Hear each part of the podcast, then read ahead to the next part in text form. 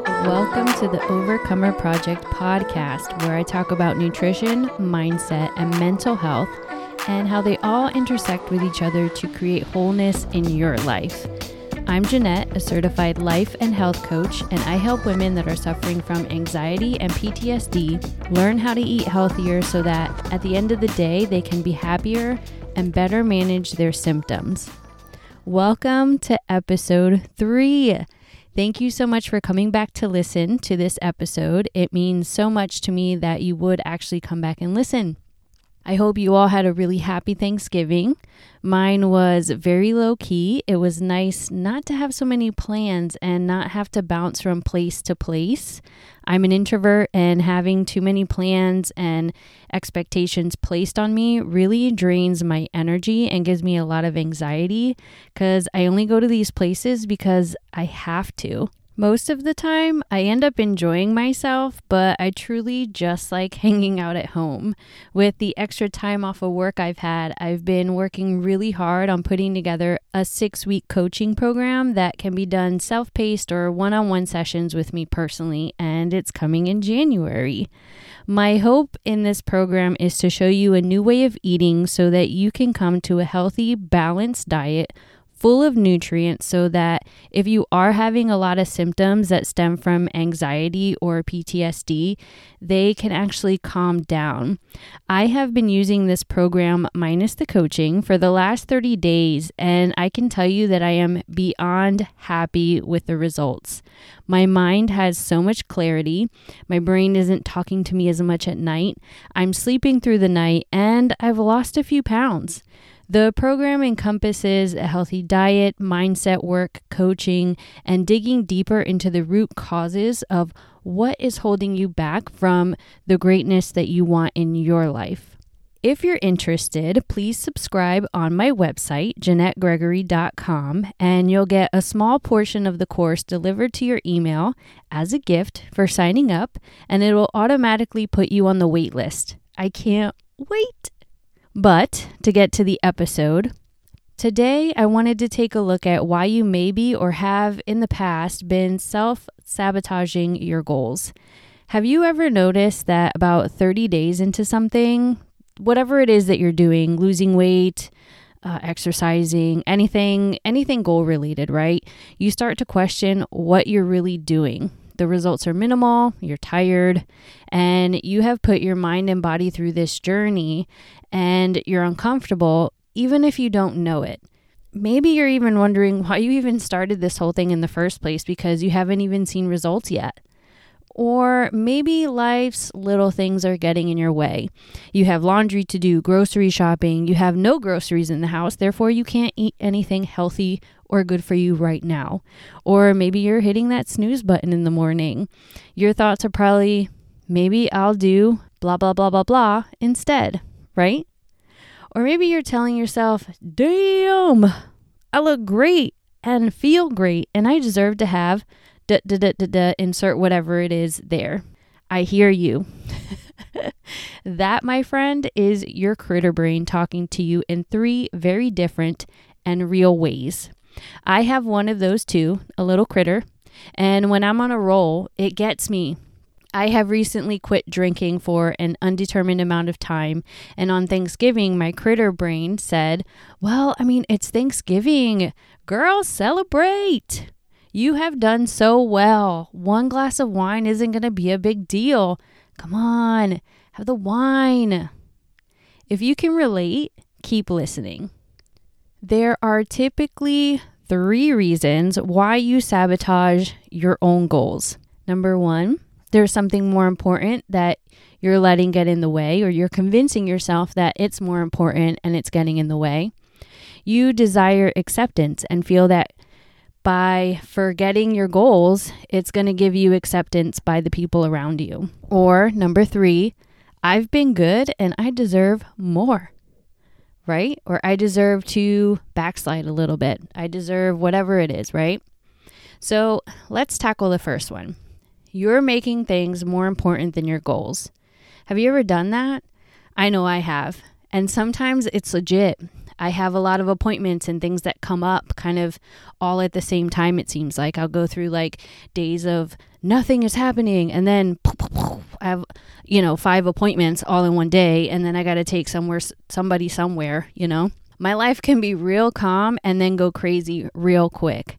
And the easiest thing to do is to find convenience, even though for most things, we know these appointments, places to be, all that stuff is coming. We just don't prepare for them for whatever reason. And this is when we grab food that doesn't give us energy, or we're stressed out and eat, or we simply don't eat because we forgot or want to hit our goals. So we think that maybe skipping a meal or an exercise or whatever is like the thing. Does that sound like you? To help you out, preparation is the key here, and know that your critter brain is trying to get you to fall off track so that you can be in the balance that you once were. The only thing is when you put other things in front of your goals, you may feel guilty or like you failed. So being self-aware that this is happening or that this has happened to you, be kind to yourself and know that what happened you can't change. But you can make better choices for your next meal, workout, journaling, I don't know, whatever it is that you have your goals for. Just because you slid off track for like a second doesn't mean that you can't make a choice to get right back on track as soon as the next time or the next availability for that to happen comes around. So what can you do to avoid this? Like I said, preparing ahead of time is one way. For example, if you know you have somewhere to be and it's going to take you all day, pack some snacks and things for you to eat while you're away. If you have something that happens at the last minute, you can't work out, switch your rest days so that you can stay on track. Be creative here. The point is to be kind to yourself and know that things are going to come up, and if you can plan for them, try and find simple, sustainable ways of managing these obstacles while also knowing that this can be a way that you sabotage yourself. Sometimes, and this is the second reason, sabotage comes from your friends or family not being ready for you to change. They may feel threatened or jealous that you are up-leveling them and you are making their critters go crazy so that, they're thinking that you want to bring them down. This may look like them trying to sabotage your goals. Sometimes it can come from your own fear of not being accepted, and that's very important for us humans. We want our family and friends to accept us as we are. You take this fear and internalize it and sabotage your efforts and goals in the name of being loved by those around you. Things are going to shift when you make a shift. It's only natural for these things to change. Has there ever been a time where you could feel yourself feeling some kind of way about your tribe not being supportive of your goals? In the 6-week coaching program that I'm starting in January, we dig deeper into this and figure out where these feelings originated from and how you can overcome these feelings of inadequacy, disappointing others, or self-doubt that you may be carrying with you. In episode 1, I talked about having to give up time with friends and all of that in order to reach my goals. I was challenged by my friends all the time because I was changing and growing, and internally this was different for them and they didn't like it. Things were good the way that they were, and why would Jeanette want to change that? I remember being in the office and my friends kind of cackling at me that I was eating so healthy and I was getting too skinny. They were just like these snide, off-the-wall comments that would make me kind of feel bad and just want to forget all of it. Like I just wanted to okay, fine, I'll be normal. But I knew that wasn't right for me either. And I started to get insecure around them, but instead of allowing them to get me down, I found ways to join them. I asked them out to eat and ate foods that I wanted. I learned 2 valuable lessons here with this whole experience with my friends, that I have the power to choose what I want to do with my life, and the people around me just wanted to know that I was there for them and that I wasn't going to leave them behind. Naturally, there are some people that you may leave behind, but it doesn't have to be that way for everyone in your life. Sometimes the call is on you to be creative to make sure that they don't feel left behind. The third way is thinking to yourself that you have done great and you deserve a little break, and you get to do whatever the activity is that you want to do, right? This kind of boils down to a root of fear in your life. Sometimes you are feeling so good that in a way it's unfamiliar to you, and your critter kind of freaks out and says, "Hey, wait a minute here. We're changing and this is strange. Let's go back to feeling normal. We like that. Go back to that, right? So this is where you take a step back and realize that this is another way that self-sabotage is sneaking into your life. This is the time to go back to the goal or the vision that you had about yourself in the last episode and reconnect with your big motivating factor. This is something that I'm also going to dig deeper on in the 6-week course, but go back to the reasons why you wanted to achieve this in the first place. Let's take weight, for example, right? Food has so much energy for so many people. It's a great way to gather and to connect.